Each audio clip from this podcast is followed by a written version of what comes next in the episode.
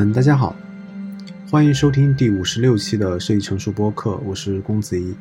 在这一期，你会听到的，呃，和我之前的播客可能不太一样。嗯，你会听到是我最近的几篇散文日记，而这一种类型的我的播客的主题都叫做旅行人信札。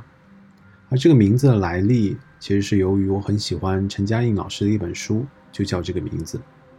因为确实有很多事情，技术想法可能比论述更加合适。呃，那么下面就开始第一章。二零二一年九月十六日，杭州，主题是利他的理想。一个人只有到真正面临选择的时候，才会开始拷问自己相信的东西是否为真。今天的天气很热。但是我知道秋天快要来了。身边的人开始背上包回家，我看着他们，想着关于行业理想的问题。我的文章通常是论述，因为我会对一个问题好奇，然后会收集一些信息去拷问自己，去验证这个假设。但是我更钦佩陈嘉映的《旅行人信札》这样朴实但富有洞察力的文章。往后也很难看到类似于陈老师这样的文章。两年前我模仿他写下了第一篇，今天是我的《旅行人信札》的第二篇。同事已经基本离开，我坐在四下无人的工位上，思考这个问题。一个人的理想一定需要包含利他的成分吗？在过往，我觉得我已经想清楚了所谓好生活这个问题。我的好生活就是好的实践和好的情感，而好的实践是让我自己的潜能得以发挥。那么，纯粹潜能发挥型的实践，其他人的存在在这样一个理想中，在什么位置呢？我听李厚成讲柏拉图的《会影篇》，他提到，追求身体的强健、名望与美德，这些都是自我潜能的发挥，但这也是一切建筑的特征。所以我意识到，只有这些是不够的。我问他：“那再往后还需要关心什么呢？”他回答：“往后确实还是孕育。”我想。所谓君子立德立言，教育者内含着智性孕育的动机，而美善即是利他。看来，自我实现不是一定需要有利他的成分，但是必须要有育美育善的成分，以及孕育的结果。二零二一年十月二日，新疆赛里木湖，主题是交易费用。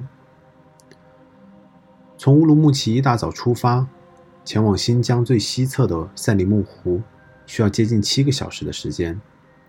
一路无事，我开始翻看张五常的《经济解释》第二卷。车一路向西开，窗的左侧就是天山山脉，云层很厚的压在雪山上，道路两侧都很平坦。几百公里的路程。景色前段非常相似，视觉的尺度也被拉到了更粗的颗粒度。我独掌五常，除了能够从理论看到生活，还能理解到许多事情存在非常朴素但又深刻的联系。我们每天都面临很多的抉择，而成本也是因为这些选择而起的。如果没有选择，其实也就没有什么成本可言。同样，因为有信息差，才有了交易费用，才有了市场。我靠着窗边在想：如果哪一天我掌握了完备的信息，那可以说我并不是一直在做正确的决定，因为选择并不存在，交易与市场也就不存在了。这样的状态自然是不会出现的。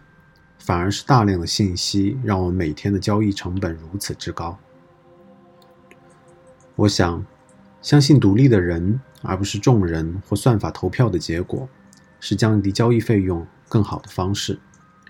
让自己走出来，物理性的隔绝过多的信息选择成本，专注于某个好的信息源，也是降低信息交易费用的方式。想到这里，车已经开到了赛里木湖，高山湖泊和雪山就是单纯的很美。抛开任何电影、小说与故事的浪漫主义成分，整体性的美应该就是如此。这让我想看克里希纳穆提。二零二一年十月三日，新疆伊犁州霍城县，主题是恐惧与自由。早上才得知，这里的酒店每年只开到国庆结束。再往后就大雪封山，车也进不来了。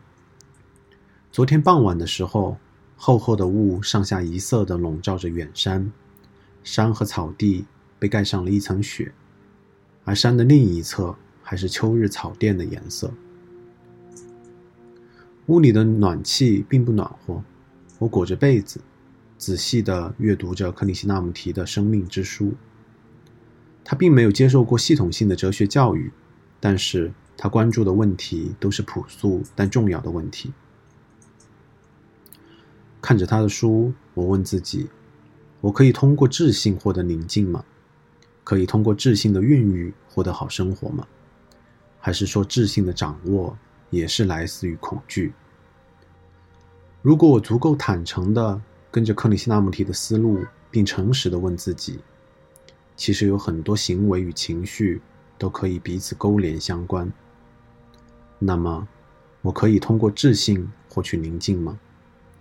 还是说，因为恐惧，而因为恐惧，有的人会开始投身于享乐，投身于信念，或者对于自己的证明，亦或是对于智性的获取。而不管是怎么样的途径，都会让我们聚焦于只是一部分，而难以有全然的觉知。从而难以获得自由。这个时候，太阳慢慢升起，我抬起头，阳光先照亮了远处的雪山，而这样的景象也包含着许多被赋予的意义，包含着许多掩藏在话语和夸耀背后的恐惧。那么，智性的获取和智性的孕育都不能达到对于恐惧的排除。又会是什么呢？克里希那穆提这样提醒：觉知不应该是通过练习、研究获得的，而应该是突然达到的。这个时候，我熄掉屏幕，思考着他过去一生中反复重复的这些话。